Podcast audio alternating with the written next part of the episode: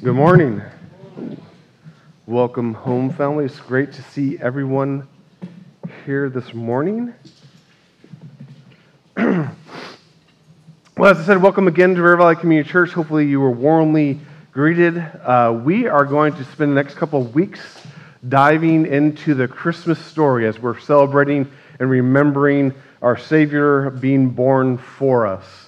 Uh, and we'll be doing this looking in the Gospel of Luke primarily, and so uh, we'll be in prayer. Dear Father, thank you so much for this time that we can gather as your people, that we can gather under your word to be taught who you are and what you've done for us. Lord, we just pray for this time as, as we read the word, as we study the word, that you bring it to uh, to life in our hearts and our minds, that we can know you all the more, that we can worship you all the more, that we can fall in love with you all the more as we see your love displayed for us in the sending of your Son. Lord, I love you. We love you. We seek you. And we pray all these things in Jesus' name. Amen. Well, it's, it's Christmas time, as most of the people are aware. If you're not aware, go drive you know, down Rogers Avenue and you see very well. That's the holidays are upon us. And so, uh, Christmas is a time of traditions. Usually, when people are celebrating Christmas or around the holiday season, there's traditions that people do. Families gather together, loved ones get together. You have maybe decorations that you put up. You watch the same movies that you watch every year. You maybe uh, tr- plan those traditional family meals. And, and so there's all these traditions that are maybe built around this season, season. And some of the best traditions, I would argue, are the ones that kind of point back to why we celebrate in the first place. Where they, they have these little boxes that they pull out and they read the verse that's leading up to the birth of Christ. Now, they like it because they get a piece of candy every time they pull out that box, but the intent is there that they are learning again and it's embedded into them. Why are we celebrating this season? So there's all these traditions that are, are around this season and they're good. They can be fun traditions. They can quirky traditions they can be, be traditions that you're just your family celebrate but we probably all have those or they're around us or we know about them and that's all really good but sometimes the, what traditions do, the difference time of this year, is that this season becomes uh, kind of separated from the rest of the year. That we start thinking of Christmas as its own kind of entity, that it comes encapsulated and that's here, and then the rest of our life, the rest of our faith kind of carry on, carry on uh, like normal. And so what happens then is then that we, we only kind of celebrate Jesus being given to us, Jesus being born one time a year, and it's just this time, and we kind of forget how that kind of comes back to the rest of our life, to the rest of our faith. And so it's good to kind of think about this. How do we bring uh, the truth of who Christ is into all of our life as we remember it and we celebrate, not just this time of year, but as we celebrate all year because it's the Father loves us so much that he sends his Son. And that is what we're going to be seeing today as we look into the Gospel of Luke, we're going to be seeing how God sends Jesus for us. So, you have your Bibles? You can turn to Luke chapter 1, verses 26 through 33. Uh, and if you don't, don't worry, it's going to be on the screen behind us. And so, this is one of the, uh, the narratives about how uh, the birth of Jesus is foretold. And so, it's, it starts like this in verse 26. In the sixth month, the, ga- the angel Gabriel was sent from God to a city of Galilee named Nazareth to a virgin betrothed to a man whose name was Joseph, of the house of David. And the virgin's name was Mary. And he came to her and said, Greetings, O favored one, the Lord is with you. But she was greatly troubled at the saying and tried to discern what sort of greeting this might be. And the angel said to her, Do not be afraid, Mary, for you have found favor with God. And behold, you will conceive in your womb and bear a son, and you shall call his name Jesus. He will be great will be called the Son of the Most High. And the Lord God will give to him the throne of his father David, and he will reign over the house of Jacob forever, and of his kingdom there will be no end. So if you've looked at your bulletin or you've seen the graphic up, up there, we, we see that we're going to do a series in Christmas called Triune Christmas. The fact is that all of God, all of the Trinity was involved in this monumentous, monumentous occasion. That when we're celebrating Christmas, we should be celebrating the Father in the Holy Spirit, in the Son, all together because they're all working together to save us that we believe is actually the Christian distinctive that we believe in God as one being, one essence, but three persons. That He is the Father, He is the Son, He is the Holy Spirit. And as He reveals this to us, and we know this to be true, and because of that, we know who God is and how He has revealed Himself. Because of this, this beautiful Trinity, we know how God has worked throughout all of history. And so we remember that. And I want to stress that this Christmas season because just like how traditions can kind of compartmentalize Christmas from the rest of our life, sometimes Christmas itself, remembering Jesus being born for us, can compartmentalize or separate the Son from the Father and can separate the Son from the Holy Spirit and we kind of almost focus solely on the Son to the detriment of actually understanding how God, all of God, is working to save us. And so when we look at this passage about how Jesus is being foretold, how he's going to be born, I'll just summarize it this way. That we see this, I think you can see a strong emphasis, emphasis as, as Gabriel is talking to Mary about how the Father sends. That the Father is sending the Son that the Father is sending the, the Savior, that, that He's sending all these descriptive titles that Gabriel relays to Mary. But the fact is that the Father is sending as His plan, that is, is, is uh, his, his grace, it's His sending that is all encompassed in this, in this passage, that the Father sends so that we can be saved. And that's not just new to the Savior being sent for us. When we think about the whole Bible story, what do we see again and again? We see the Father who sends. That the Father, the, that the Father sends his prophets so that people can know who he is. That the Father sends his angels so that they can hear the message of who he is. That again and again the Father sends so that people, us, can respond to who he is. The Father sends so that we can be saved. I think that we see this through this passage, and, and we first and foremost see that if the Father sins, that means that the Father has a plan. God has a plan. I'd argue we see the Father sinning almost right from the beginning when it's talking about who is sent. It's Gabriel. This angel is sent from God to the small town from God. He's sent from the Father to relay this message. If you doubt if you wonder if Gabriel was sent from the Father, I love it. Just read a little bit for, uh, uh, before when Gabriel visits Zechariah, and what does he say in verse 19 when kind of Zechariah is, is kind of uh, um, questioning who he is? He says, I am Gabriel. I stand in the presence of God, and I was sent to speak to you and to bring to you this good news. This is a monumental kind of thing to think about that Gabriel stood in the presence of God and then was sent by the Father to convey the good news. The good news that Jesus was going to be born for us.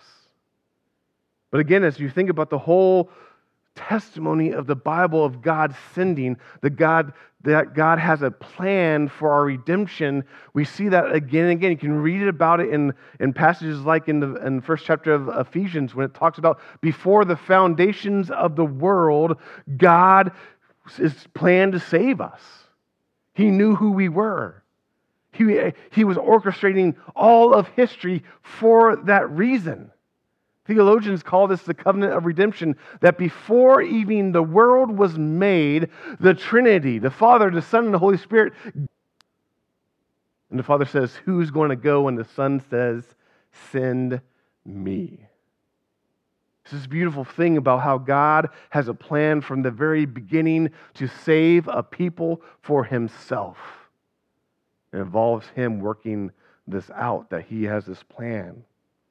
But if you doubt that God has a plan. We just need to look at kind of who is Gabriel talking to and the events that are leading up to this. And what you really see is that this is prophecy being fulfilled. You see promises being kept. That when he's talking to um, Mary and when he's talking about who this child is going to be, prophecy is being fulfilled that God had talked about.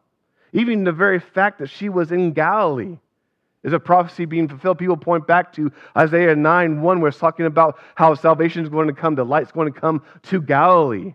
And people point to maybe this is the beginning of Jesus' ministry, or maybe it's even right here the fact that Mary is from Galilee, and that's why Jesus ends up back in Galilee when he is an adult, preaching him coming. You can just think about the fact that it says Gabriel came to Nazareth to a virgin betrothed to a man this Mary. That this was a fulfilled prophecy of Isaiah 7:14, talking about how salvation was. This passage in Isaiah 7:14 it says, "Therefore the Lord Himself will give you a sign: Behold, the virgin shall conceive and bear a son, and shall call his name Emmanuel." These prophecies are being fulfilled just from here. You see this in the fact that he's, going, he's described as being the son of David, of the house of David, that his throne will last forever. Again, it's pointing back to Isaiah 9 6, where it's talking about his, the, the, the promised one who's going to reign, and it's fulfilling this promise to David himself in 2 Samuel 7 uh, 15 and 16, talking about how the Lord is going to establish a son, a descendant of David, who's going to reign forever on his throne. That all this and how, how uh, Gabriel is speaking to Mary is, is uh, fulfilling these prophecies. Even the fact that he tells Mary, the Lord is with you, I think is a hint of the very fact that Emmanuel, the Son, is coming. And the Lord is going to be with her, and the Lord is going to be with all of humanity because he's going to come as this babe born. And, and Gabriel says, You will bear a son. This is not so much of a prophecy, but a promise from the very beginning, all the way back into Genesis 3:15. If you remember, right when everything seemed chosen to not listen to God, they were rebels against their holy God. And because of that, they were now under the curse of sin. And in this curse of sin, God gives them hope. He says, There will come to you an offspring, a seed, a son who's going to crush the serpent's head. And even in that, you see this promise fulfilled that God sends his son to us to save us. That God sends, that God has this plan for our salvation, and what a beautiful thing it is. A lot of people might doubt the prophecy being fulfilled in Jesus. And it's a common thing sometimes when people talk about this to, to argue whether this is truly prophecy or, are we trying to make the narrative fit what came before. I think it's very clear, though, that this, it works out so beautifully again and again. These things that Jesus had no control of, this thing that people had no control of, of how he's born and where he's born and who he came to, that is showing that God had a plan. The Father had a plan, and he was bringing it to completion. And really, it's amazing you can do this. I'm not a math person by any stretch. I read that if you do the probability, if you actually do the math of the probability of one person fulfilling just eight of these prophecies, it is the probability of one to 10 to the 17th power. That's, that's, that's one with 17 zeros after it. That's a big number. I don't think I even have the word for that number. And so that's just, it's just outlandish to think of just one person fulfilling just eight of those prophecies. Now, there's a lot more prophecies that Jesus fulfilled. In fact, people pulled it further and they said, hey, there's like, if he fulfilled 48 of the prophecies that are true that he fulfilled about himself, that probability now reaches up to 1 to the 157th uh, power. That's again 1 with 157 zeros after it. That's phenomenal just to think about that probability. And I think that helps us understand how this was not a mistake. This is not a fluke. And if you read the Bible and you believe the Bible and you see who God is, you know this is not a fluke because nothing catches him by surprise. Nothing kind of takes him back. Nothing actually escapes his notice. That he has a plan. And his plan includes the salvation of his people. Which means that when we think about Jesus being, being sent for us, we have to think about all the things that God planned in order. And we see a God who meticulously designs this world with one purpose, and that is to bring his people back to him so that he can be glorified as people understand who he is and can relate to him through his sent son. That God has a plan. The Father has a plan, and that plan is to send his Son so that we could be saved. The Father sends so that we can be saved. But the fact that his Father sends, the Father has a plan, really shows that this is from beginning to end his grace being expressed to humanity. Not just to humanity, but his grace being expressed to Mary. It's interesting. We read these account, read this account, and we see how he greets Mary. He says, "Greetings, O favored one. The Lord is with you." And how this troubled her. And then later it says, you know, do not be afraid, Mary, for you have found favor with God. And we read that, and because we translate that word favor, we naturally start thinking this is saying something about Mary. That she is a favored one. Somehow she is more special than other people, or this is, she's, a, she's found favor of God. Maybe she did something that we haven't we didn't read about that kind of earns her a place or earns her you know, all. In fact, this word favored really is the same word group that we get the word grace from. And so really I think what the author is saying is when he, when Gabriel shows up it's basically, "Hey Mary, you who have received grace, guess what? God is going to be gracious with you." And that troubles Mary. Why? Because she says, why would he be gracious with me? I've done nothing to deserve this. I've done nothing to receive this blessing. I've done nothing to receive this grace. And that's the beauty of grace. Is that when Gabriel shows up and explains that she's going to bear the Messiah, he was explaining how she is going to receive this gracious act this undeserved merit was going to be given to her. That God was going to deal kindly with her, not because of who she was or what she has done, but because of who He is and how He loves. And the fact, the fact that she was going to bear this child was an act of grace.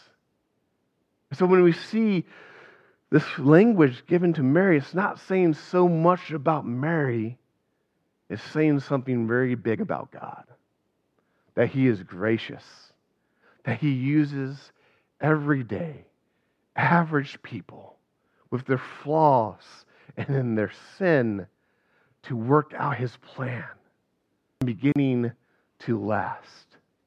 That we have done nothing to, to earn it, we have done nothing to merit, but He is gracious for us. That at His timing, at his appointed time, he uses average people like you and me to push forward and move his redemption plan. this, from beginning to end, is the Father's grace.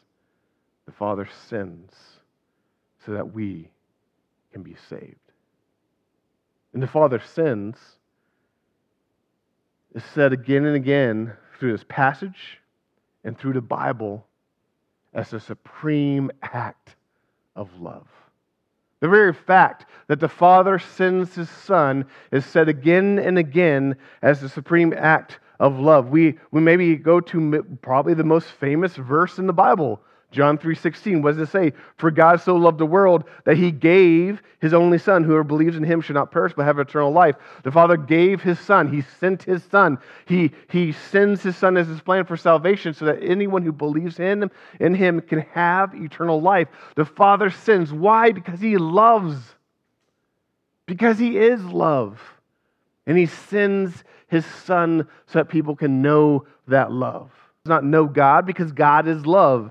And this, the love of God, was made manifest among us, that God sent his only Son into the world so that we might live through him. And this is love, not that we have loved God, but that he loved us and sent his Son to be a propitiation for our sins. Again, the Father sins, and that is the supreme act of love. He sends his Son. Why? So that our Son could live with us, for us. He could live a human existence, but not in sin. He could live a human existence following the law, um, fulfilling the law for us, so that he could go to the cross sinless and stand in our place, taking our place where our sins would be given to him him and his place of righteousness, his right standing with God, would be given to those who believe. This is the Father's love that he sends his Son for us.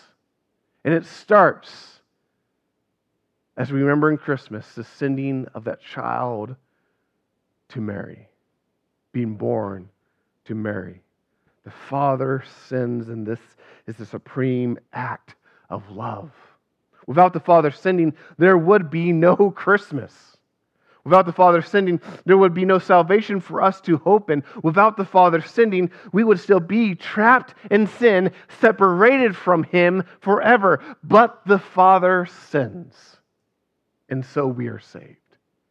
The Father sends, and that's what we remember that Him, in Christ, we can be saved. The theologian R.C. Sproul says central to the message of Jesus is the declaration that He was sent into the world by the Father. That we see this great picture of how we are saved.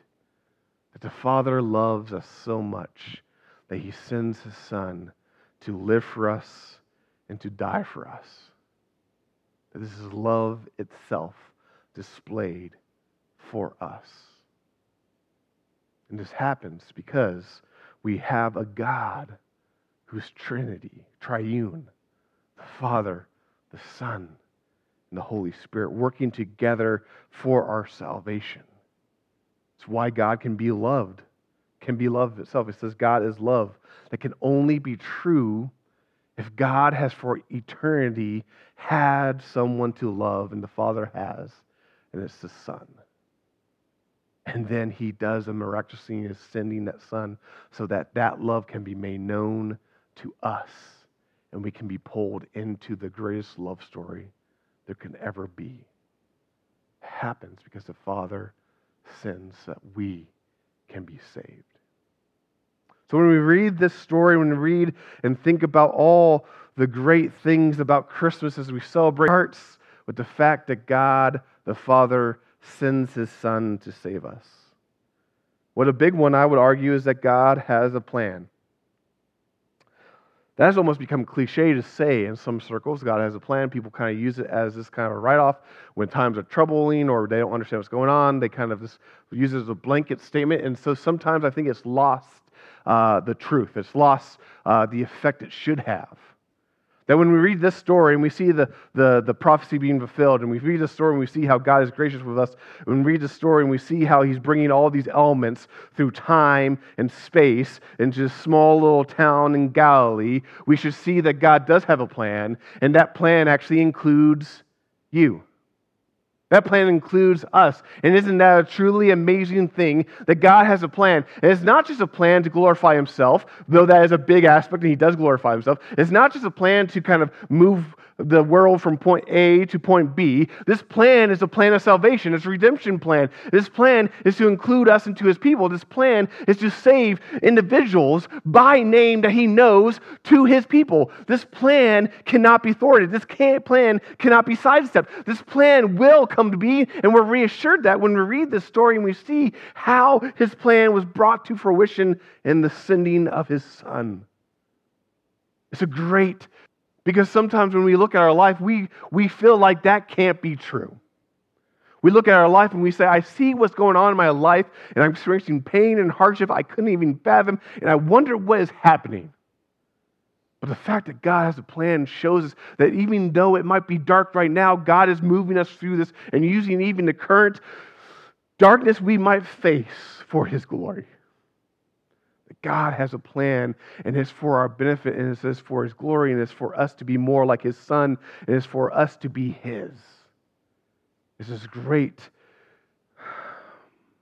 aspect of our faith that we trust in God no matter what. R.C. Sproul says again this the Bible speaks often of God's eternal counsel, of his plan of salvation, and the like. Is a matter of theological urgency that Christians not think of God as a ruler who ad libs his dominion of the universe. He does not make it up as he goes along, nor must he be viewed as a bumbling administrator who is so inept in his planning that he, his blueprint for redemption must be endlessly subject to revision according to the actions of men. The God of Scripture has no plan B or plan C. His plan A is from everlasting to everlasting. It is both perfect and unchangeable as it rests on God's eternal character, which is, among other things, holy, omniscient, and immutable. God's eternal plan is not revised because he gained new knowledge that he lacked at the beginning. God's plan never changes because he never changes and because perfection admits to no degrees and cannot be improved upon. That is our God that we worship. His plan stands true. It cannot be thwarted. It cannot be changed. It does not need to be changed because it's perfect. And that plan includes us. For us to be brought into his family, for us to be saved. So, what's a great takeaway from reading and thinking about Christmas is that God has a plan, and that plan is being worked out for our good. It also means that God is true and full of grace.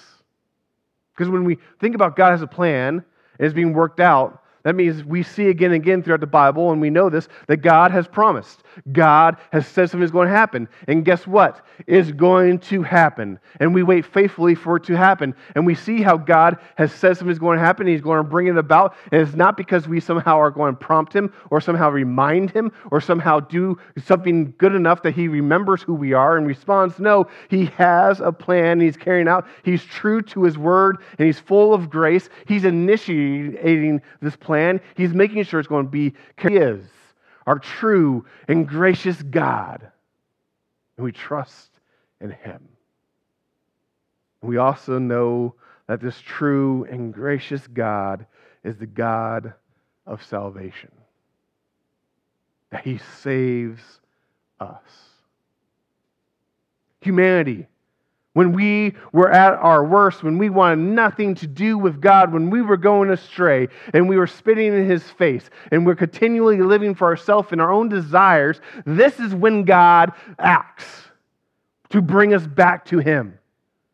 That He saves us, that in spite of ourselves, in spite of our sin, in spite of our rebellion, He still loves us and sends His Son to die for us, to demonstrate His love for us to make sure we are brought back so we can live in harmony with Him as we were designed to be. And we celebrate this that God saves. That God has a plan that includes us. He's full of, he's, he's gracious and true, and He saves us because we need someone to save us. We take this from this Christian message, I mean, a Christmas message, when we read this passage and other ones like it that point to the fact that God is working.